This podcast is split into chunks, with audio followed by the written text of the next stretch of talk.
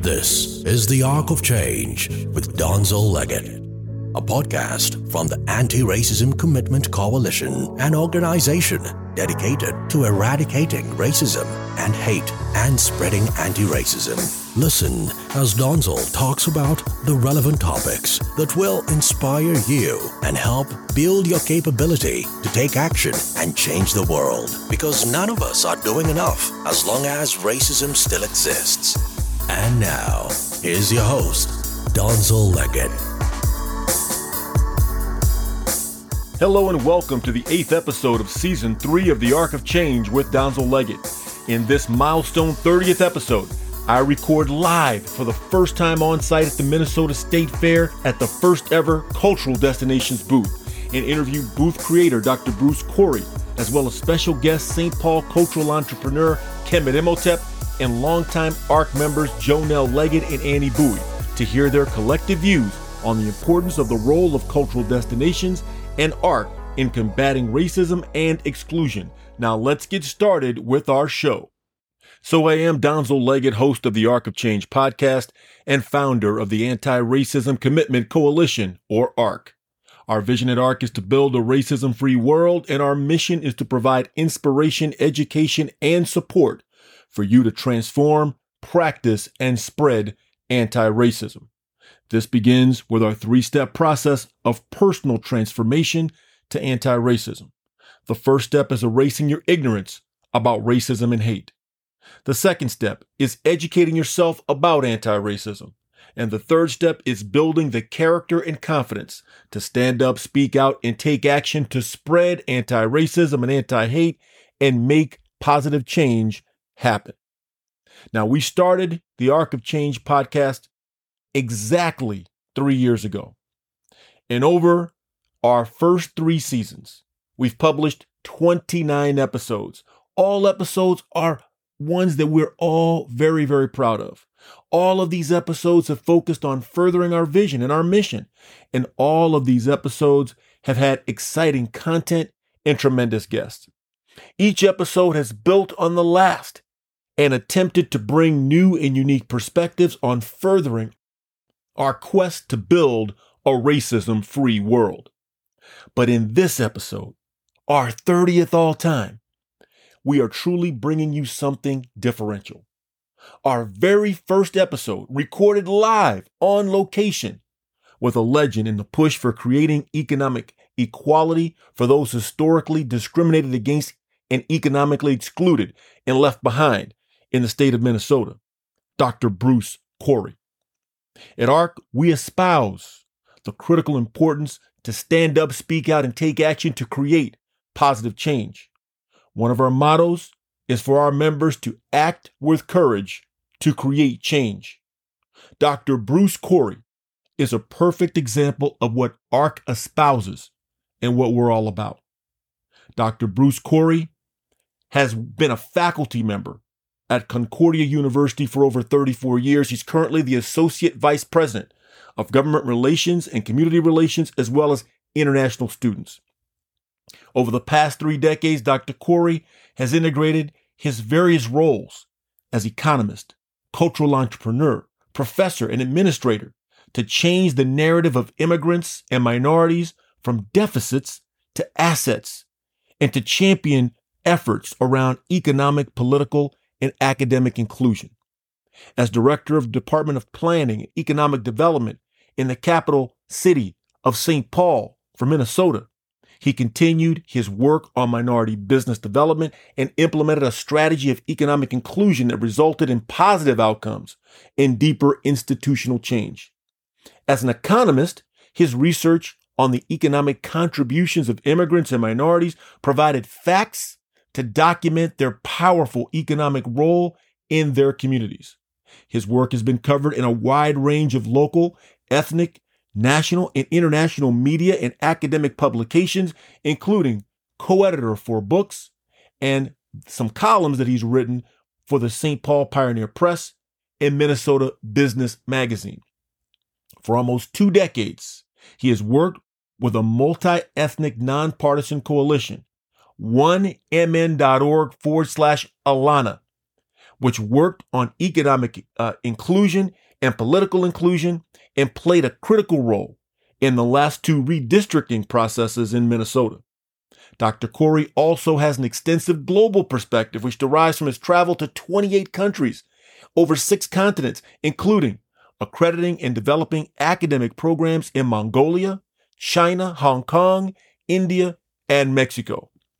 His work in economic, political, and academic empowerment can be found at the website www.empoweringstrategies.org. Dr. Corrie is the 2021 recipient of the Minnesota Immigrant Spirit Award at the Immigrant Entrepreneurs Summit. And he's bringing to life cultural destinations as an economic enabler to equity by creating for the first time a booth at the Minnesota State Fair dedicated to creating unprecedented awareness to small business and business owners from what he calls the Alana community. That's African, Latino, Asian, and Native American. Now, interviewing Dr. Corrie is differential enough. But wait, what makes this episode even more special is that it also, as I mentioned, is our very first episode recorded live on location.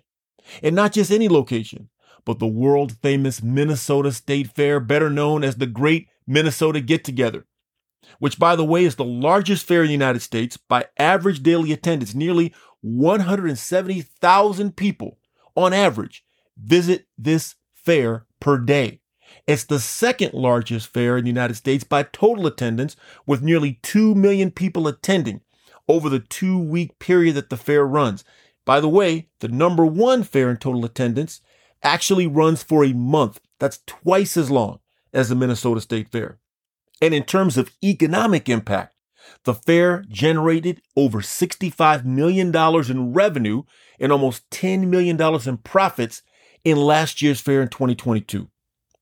If there is a venue in Minnesota to best introduce to the largest audience possible cultural destinations, there's no question it is the Minnesota State Fair. Again, interviewing Dr. Corrie is incredible and recording live at the Cultural Destinations booth at the Minnesota State Fair is unquestionably really special. It's kind of like the cake, but there's an extra special treat.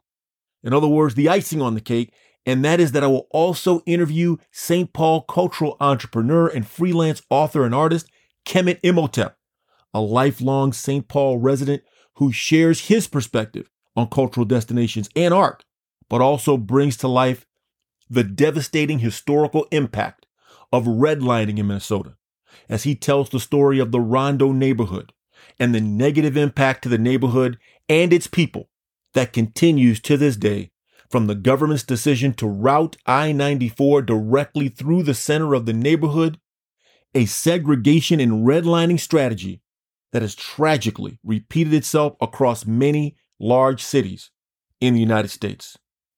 And finally, we will hear from longtime ARC members Joanell Leggett and Annie Bui to hear their views on the importance of the role of cultural destinations and ARC in combating racism and exclusion. We go live at the Cultural Destinations booth in the Education Building at the Great Minnesota Get Together with Dr. Bruce Corrie, Kemet Imhotep, and Joanell Leggett and Annie Bui next on the Arc of Change with Donzel Leggett. The Arc of Change podcast is brought to you by the Anti Racism Commitment Coalition. Visit us at joinarcc.org to learn more about ARC and join our movement. Welcome back to the Arc of Change. And as I mentioned earlier, we have something very, very very special for you on this episode. Our 30th episode, by the way. 30. When we started the Arc of Change podcast three years ago, I did not have a clue in my mind that we'd be doing 30 episodes, but we got 30 in and we, we're looking for 30 more at least. Um, as I said, we have something special for you today. We're recording at the Great Minnesota Get Together, otherwise known as the Minnesota State Fair and we're in the education building, and we're at again something very special. The very first Cultural Destinations booth. I want to thank uh, some of our ARC members and volunteers that are here.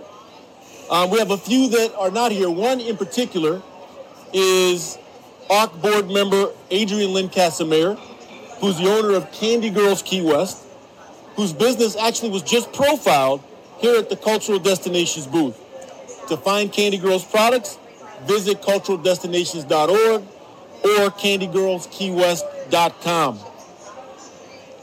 I want to thank our ARC members and volunteers that are here, most notably my wife Tracy, who's here, and my good friend Tommy Fung, who's also an ARC board member that's here.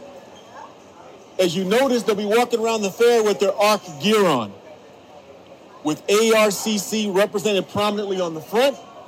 But we also have a few that are wearing a shirt to recognize our volunteers with one of our mottos of what we're all about at ARC.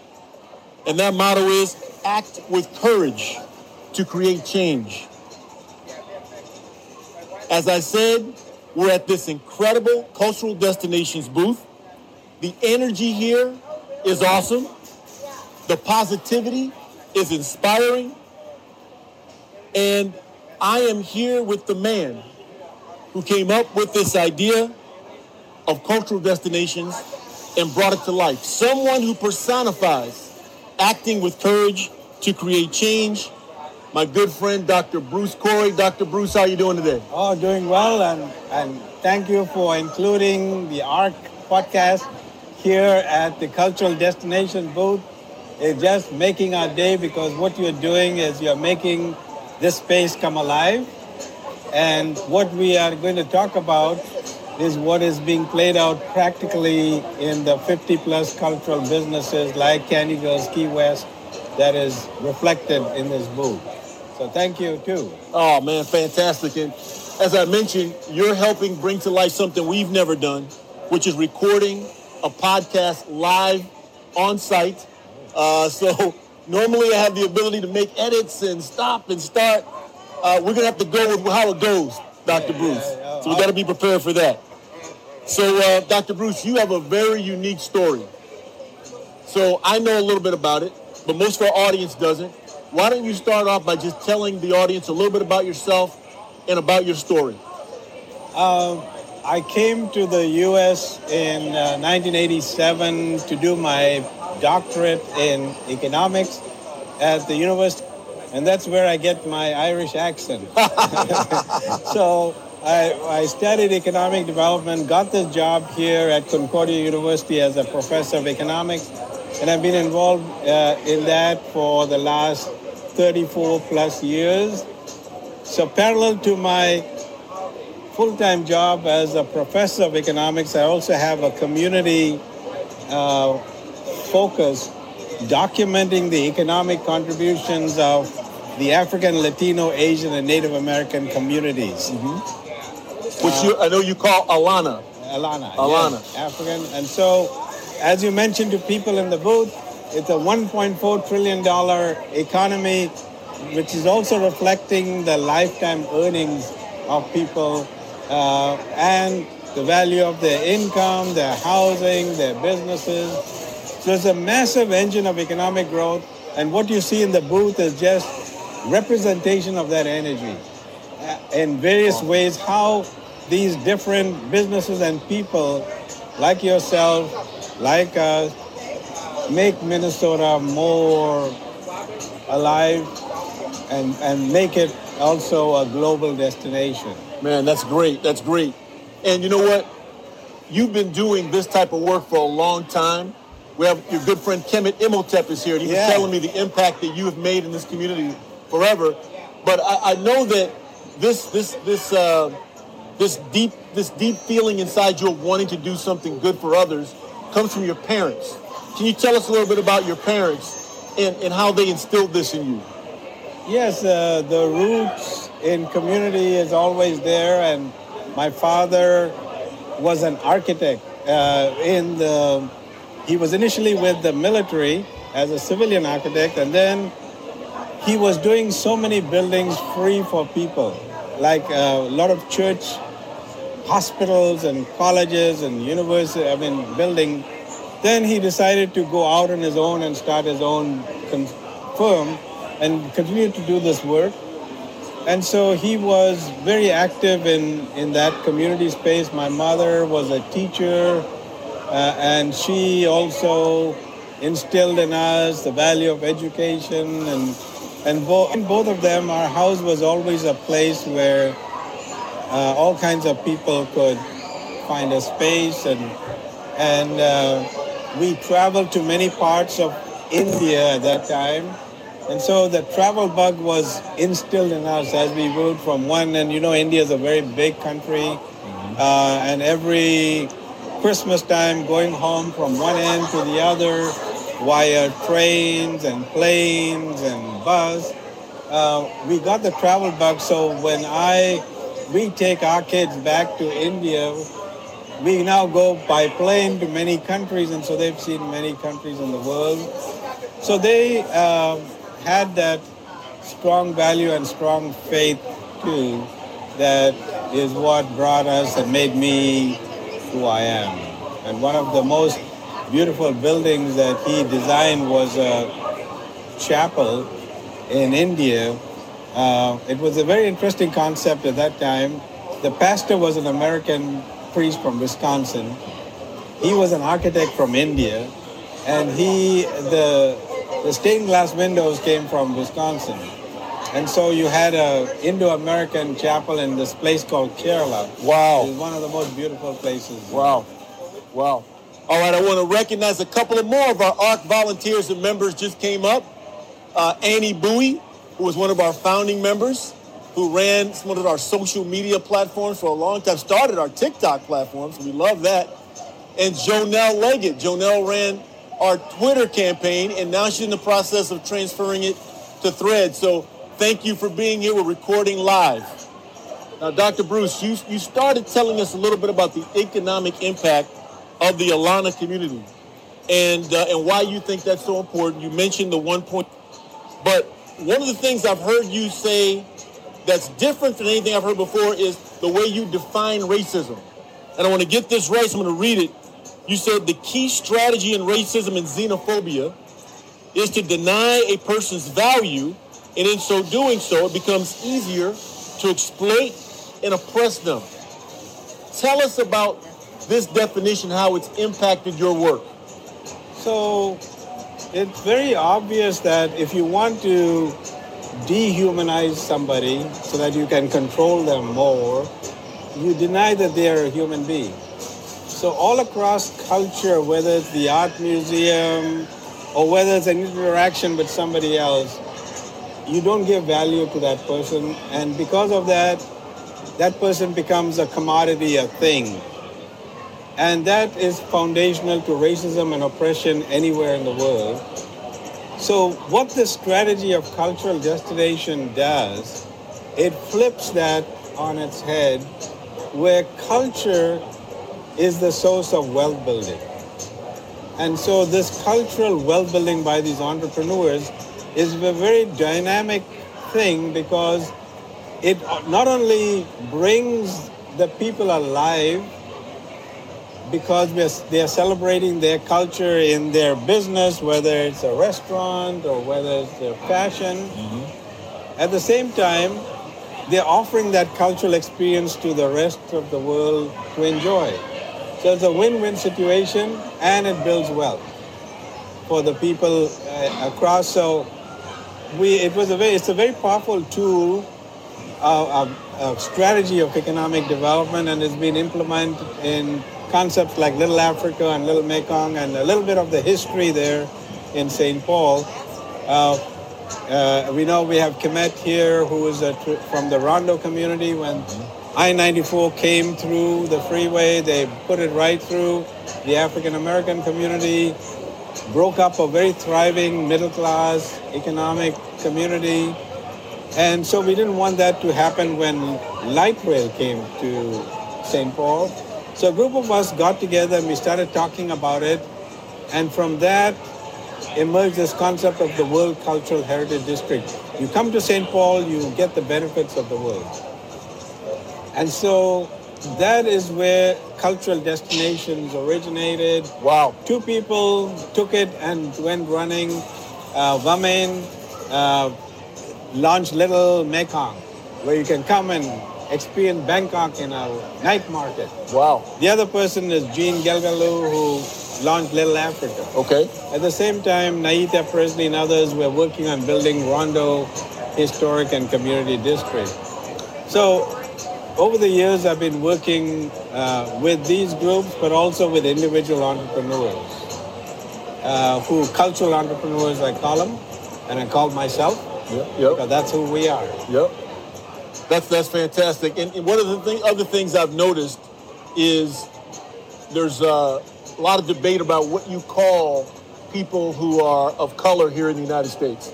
There's some people that use the word people of color. There's others that have used BIPOC. There's others who have used uh, the words uh, uh, those in historically um, discriminated communities, things like that. But you have a term called Alana that you referenced earlier. Tell us about this term and why you think it's important. So I like to talk about who I am with so people are clear. So the people I'm talking about are African, Latinos, African that includes African American, African immigrant, Latinos, Asian, Native American. So Alana, African, Latino, Asian, Native American. Interestingly enough, too, uh, African American and Native American, we- get the word American at the end that tied to the Native American people that gives all of us meaning. So, yes. uh, but also, I don't like to be called a person of color because color is foundational to racism. Yeah. I don't yes. like to be yes. called BIPOC because I don't know what it is, right? Right, So right. I just want to talk about the people and the research I'm doing so everyone's clear.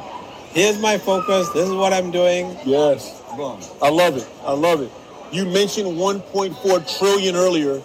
I would imagine that number is something that gets people's attention.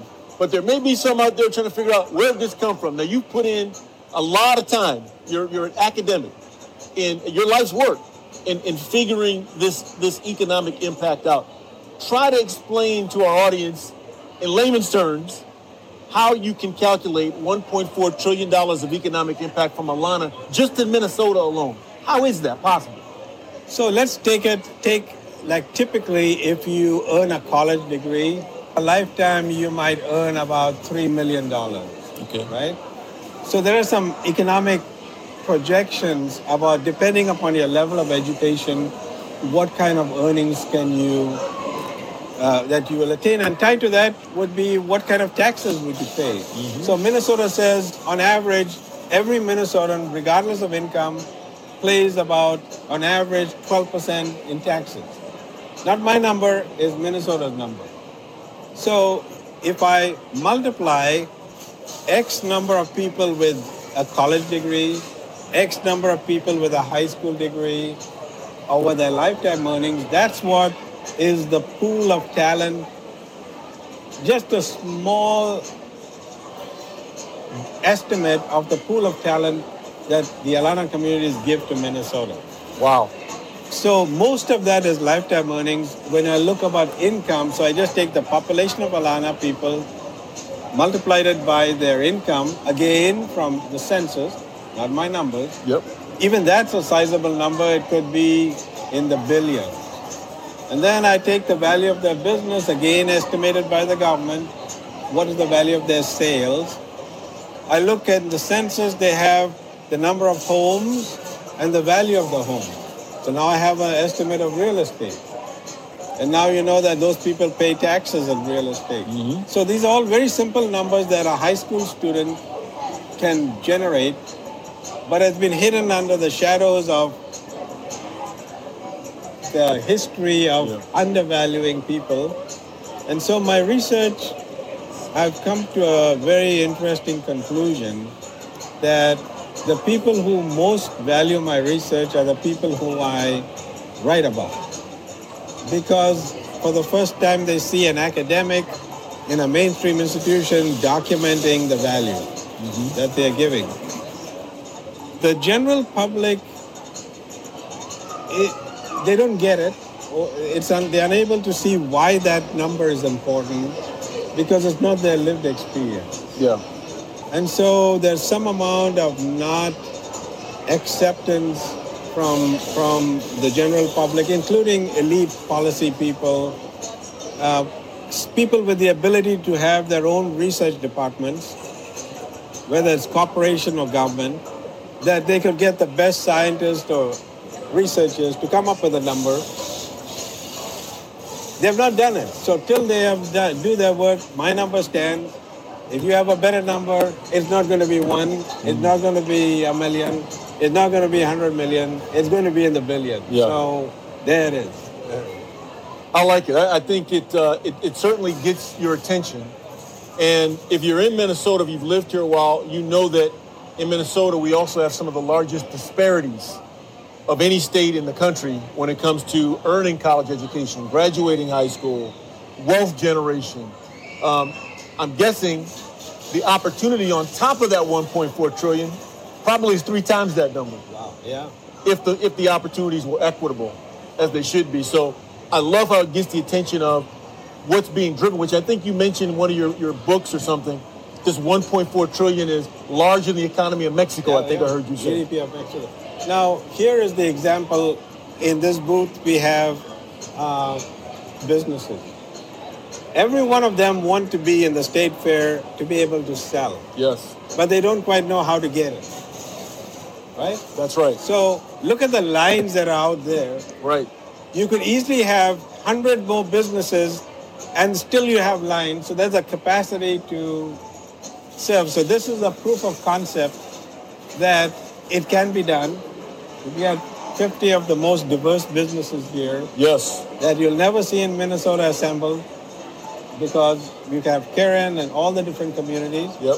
But it also a message to Minnesota is that open the doors. And when you open the doors, you'll find, look at these beautiful products out here. Yes. Right? And how you can make Minnesota uh, better. And, and an indication of that is how many people put their name in there to win a gift card. Right. So they're seeing value in what we are offering here. Yes. And I think that is the opportunity. Yeah, and I, I love how you brought it back to this is this is a, a game in which everyone can win. Yeah, yeah. I mean, there's 300 food vendors here, as an example. Um, yet when you walk around, you know, there's lines 50 people deep. So if there were more food opportunities, and many of the items you're, you're highlighting here are not available here. So it's not like someone's going to lose. There's $65 million in revenue that was made here in 2022.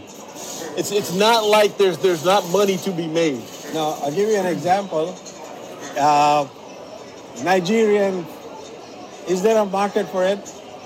I guarantee you they have a booth here, it will be sold out every day. Exactly. Right? Yes. People will want to come and, and the people who are coming here, we had here Filipino food displayed here yesterday. And people would be looking and they'll come and see what is that. They saw this barbecue strip there. Yeah. So I asked one lady, so what is it that attracted you to that? He said, you know, everything I wanted was in that plate. There was noodles, there was barbecue, and the owner got the idea that maybe next time we should be selling that, right? so I think I'm grateful to the State Fair for providing me this opportunity to be here and to have all these businesses in. I think they, they see the energy, they see the potential, and they are very supportive of it. And I, the people who have been walking in here now three days, uh, I would say easily 400 people have come by into the booth. People passing by, they see this cultural destination. Something is registering in their mind. Yes. They see that sign that says, be open. Open, patient, engaging, nurturing. If you want to engage, here's the formula. So open, an acronym, O for open, P for patient, E for engaging, and N for nurturing. And you see, that's the nature of what happens in cultural interchange. We have to be patient with each other. If someone Yes. doesn't pronounce our name right, okay, it's not the end of the world. Yeah. Right? If you're not hearing the other person, okay, be patient. Then we have to encourage each other because that encouragement is also part of the process. And then nurture that. Once the fire is lit, keep it alive. And so stay open, Minnesota. Hey, man. and the U.S. That's awesome. I was going to ask you if there, if there, if you had one specific outcome you wanted from this booth being here, this first ever booth. It sounds like you might have answered that question. And I, I think what has happened here is what I thought would happen. So it was good to Great. see it emerge. I had a young Nigerian uh, uh, designer doing a live streaming here. Oh, wow. And as she was live streaming about her product, someone picked a gift card that was in her name. And she was so excited about it. Wow. There were people who were showing their food here. There were people who were walking in and asking us the question, really? It's so nice to have this resource. Yeah. So I think the theme of this booth is to enjoy cultures, and I think it's been realized. We have a great artist, Jimmy Longoria, who's going to paint a mural with engagement of the state fair people on the general theme of celebrating culture. So I think it's been a lot of work, but I think it's something what we would call you're a good marketing man. The Yeah. proof of concept Proof of concept. is established. Now it's just how different people will take it and boom. Wow. Excellent. Yeah. Any one final message for our listeners? Well, I appreciate what ARC is doing of helping us understand what we see in action here. That we have to make steps for change. We have to be courageous when we act. And sometimes not even courageous, just being human mm-hmm. and reaching out. And that's what we are trying here at the human level, engaging with people. And and maybe in that interaction we see each other a commonality. Yes. And yes. so we are also featuring spiritual destinations. Uh, we are featuring a Karmal Masjid, a Buddhist temple, a Hindu mandir, a Catholic church, but not the institutional. It's the faith elements in these. Yes. Because yes. ultimately it's that faith element that's going to bring the answer. Fantastic, my friend. What you're doing here is incredible. The Cultural Destinations booth, like I said earlier, tremendous energy, lots of positivity, and just an awesome feeling, man. And I love open, patient, engaging, and nurturing. Keep acting with uh, with courage to create change. And um, I know this is going to be a wonderful proof of concept. And we're going to see changes at the Minnesota State Fair. We're going to see more and more of our Alana business partners with their own booths here in the future, I believe. I think we can easily take on this whole wing here next time and do all kinds of things because I think people, we were fortunate that uh, Lieutenant Governor came here and we have a saying, celebrate cultural destination. Omar, Congresswoman Ilhan Omar come here Yes, and yep. so I hope our leaders see it and Excellent. uh. But thanks for it. All right. over. Thank you, Dr. Bruce.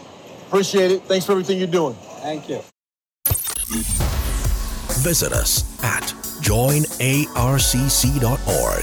Follow us on Instagram, LinkedIn, and Twitter. And like us on Facebook.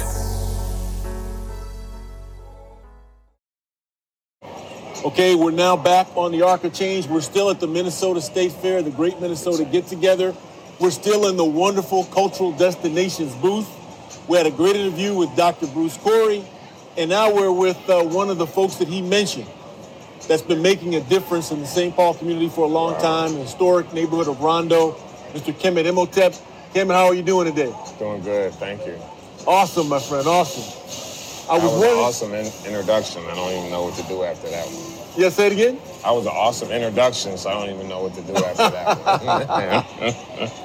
Well, man, you have known Dr. Bruce for a long time, but he said so many great things about you and the impact that you've had in Rondo. How about just telling people a little bit about yourself and about the Rondo neighborhood? um, you know, first of all, I'm very thankful for the professor and Miss Emma. They have been a, a heaven sent angel So I'm very thankful to be here. Um, um, I was born and raised in St. Paul on the Central St. Albans uh, area. Uh, Dale Street on 94, which I found out later was the borderline for uh, Oatmeal Hill and Cornbread Valley. Cornbread Valley in the Rondo community was where it was kind of a little rugged. Yeah, lower income. Oatmeal Hill was a little bit more, you know, a Yeah. little bit more polished. It was it was it only split by income or was it also racial line as well at that time? I would say both. Okay. I would say both. And I, as I do the more research and see everything, how it went on, it was just kind of unnecessary, but it was still split. Yeah. So those that was down in Cornbread Valley, Cornmeal Valley would come up to Oatmeal Hill. Oatmeal Hill would come. You with me? So Yeah. So they, they wanted to be together. and they we were the line. we were together. Yeah. But it was still the little full. Yeah. Yeah.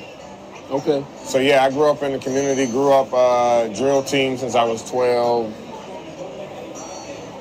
With the Elks, Highlighters, Bugle Corps. Wow. That saved my life, and it was a beautiful experience. The powder milk, the poverty, I wouldn't trade it for anything. You Oh, know, my what I mean, it was still a, it was still a blessing to see what we had. Yeah. Yeah. And when you say save your life, tell us a little bit about that.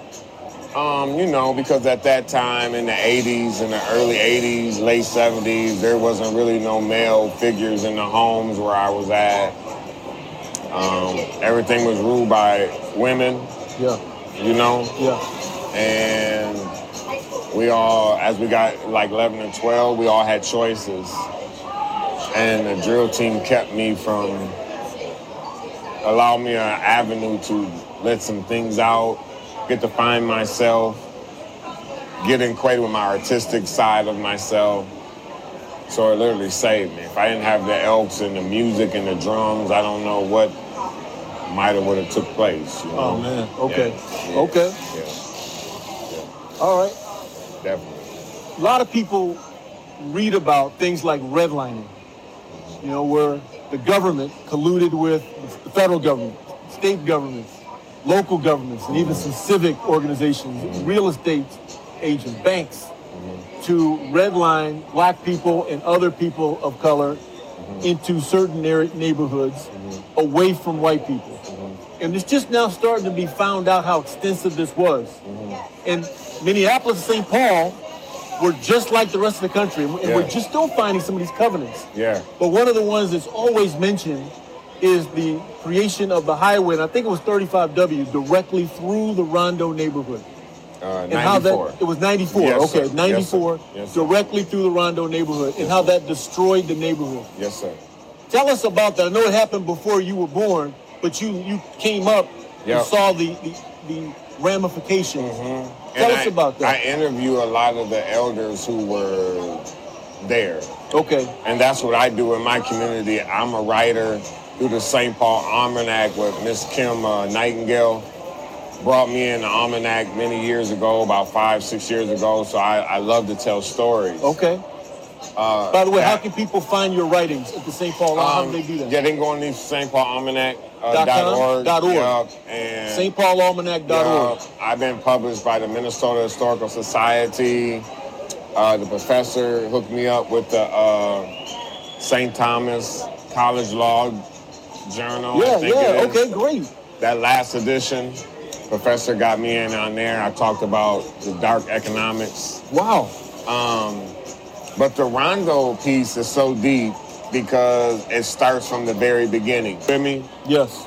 from them doing what they did mentally to the people that own the homes to forcing everybody out to the elders telling me when they were like nine and ten seeing they had to leave and some had to get you know rushed out all of that from the bulldozers digging up the you know digging the holes and then it So you talked to the actual people who Yeah, experienced it, yeah. It sat forcibly there. removed from their homes. They used see to their play. homes bulldozed. They used to play down in the, where they was building the fruit. They used to play down there because it, Oh, it was man. open for a while. Oh, man. But they just dug it up and left the little, you know, the Yeah. trench. Yeah. It was a beautiful and a deep, deep, deep impact on us that I feel and that my children feel. We would never got it back. I don't even know if we will ever get it back Yeah. the sense of community what we had, you know, the hairdressers, our stores. I mean, I don't think we'll ever get that that back. We'll always just be the consumer, you know. So Yeah. it had a really deep mental and spiritual and subliminal impact that we don't even understand, but it it did. So yeah, I think it's important for people to hear these stories. yeah. Because again, this is not just in St. Paul. It happened in Miami. There's many cities, big cities the around. states. Yeah, absolutely. Right. And we all have the thing happens. same story, but Yes. different states. Yes, Yeah. that's right. And it's a direct link as to why so many of us are trapped in poverty. Yeah. Why there are no businesses in our neighborhoods. All this stuff is directly linked. Yeah. But you've been, like you said, you've been trying to write about this and capture Yeah. it and Yeah. uplift the neighborhood. What are some of the things you're doing now? Um, I am still writing. I'm a maintenance technician. I supervise uh, about four buildings right Yeah. now, but I still constantly write. I write. I interview people. I'll see them on the gas station attendants. Yes. I love talking to them because you know it's low pay, Yeah. but they do so much and they're Yes. great. Homeless shelters. You know, I've been a working homeless for over 30 years. That's when you're working and still can't get Wow. what you want. Man, I was just blessed to get me an apartment this year, God's willing, uh, with the help of Professor and Miss Emma. And I was able to, you know, give me a place. I got me a nice place with uh, uh, the amenities and underground parking. yes. Um, so yeah, it's been a beautiful, a beautiful, beautiful journey. The whole process of it, you know, definitely. And you you were profiled here in Cultural Destinations booth Yes, uh, today. yes. And so I'm guessing this was your creative, your your historical storytelling business. Um, yeah, the professor asked me to come up here. I didn't really know where I was going to fit in, but when I got in, I really got to see what he was doing. Last year, he tried to pull me in. I was working, but being able to tell these stories, yeah. the stories are very important right now, man, because everybody's Yes. going through so much. We got Yes. the stories are very critical, and they bring healing, they bring guidance.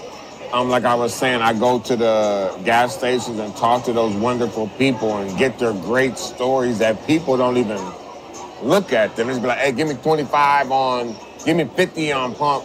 They don't never hear the regular people's stories. Story. And that's what I go for. Yeah. I get those underground stories that people overlook, you know. So I call it the alleys of the Rondo community. The alleys of the Rondo community. Yes, that's where I'm at. Yeah. 'Cause, You know, everybody get the regular store, but I get that person that, Yes. uh, like Willie DeWino. Yes. I know him well. Yes. Been seeing him since I was little. Every time I see him, he gives me guidance, love, instructions. You know, breath might be stinking, musty and stinking, but he's still a good person. Yes. Those are the stories I go for.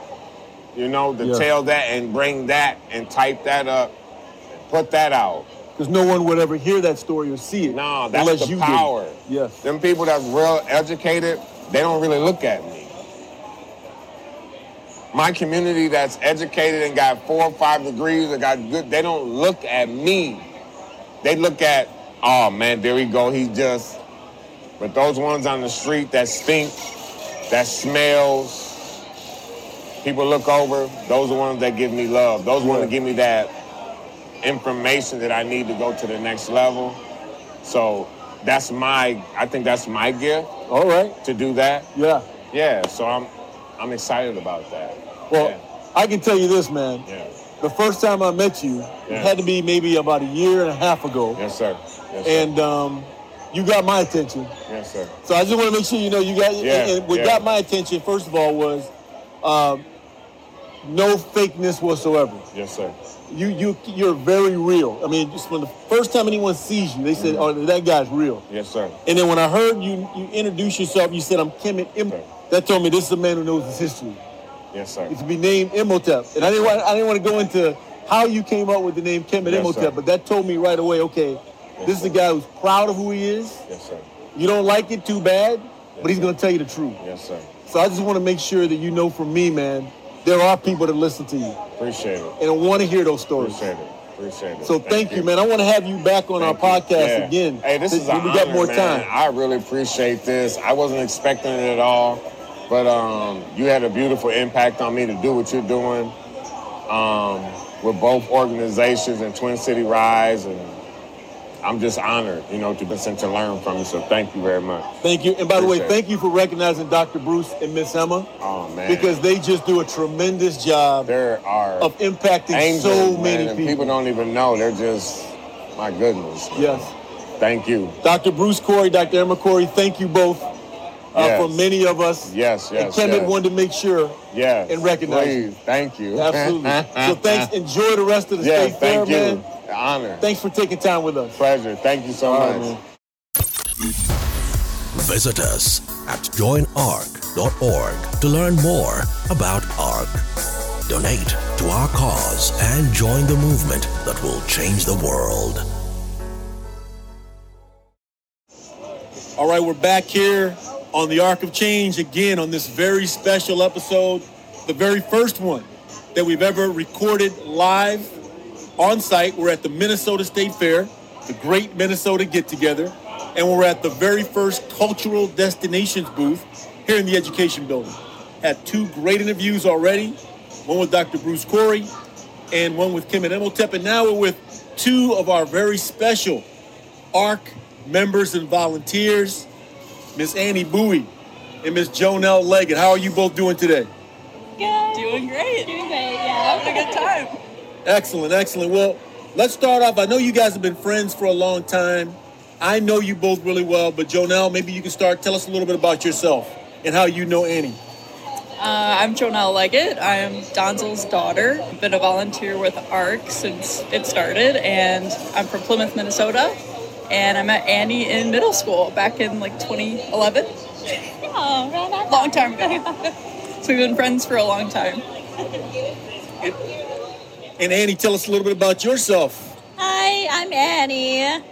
I'm from Vietnam. I moved to Minnesota a while back, and I met Joanell in my uh, middle school, and do um, do Miss Leggett, and yeah. Well, Annie, you're like another daughter to our family. Uh, but and i we're all very proud of you. But I'd like for you to tell us a little bit about why you initially joined ARC, and and and why you were able to put so much time volunteering because you did a lot, especially in our first year of existence. Yeah, so I joined it after the George Floyd shooting. And I was introduced by Joanell, who told me about the organization and what it did.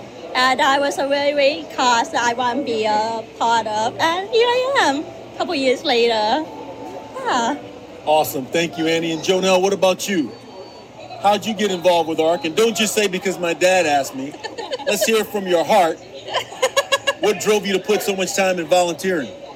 Um, yeah, like Annie said, I joined right after George Floyd's murder, right in here in Minnesota. So it was a time when all of my friends and were having more conversations about race and racism in our country and in the state of Minnesota, and I felt inclined to talk to them more about it and learn more how to have those conversations and do something that would make a, a greater impact on eradicating racism. Awesome, Nellie. And actually, this is Nellie's second time being on the podcast. She it. She's looking at me like very confused.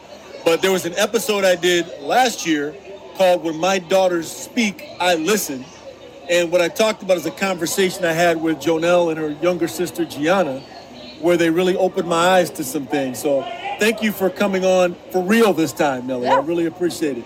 Yeah. But you guys have both been coming to the state fair for quite a while, um, so I know you like you like coming here.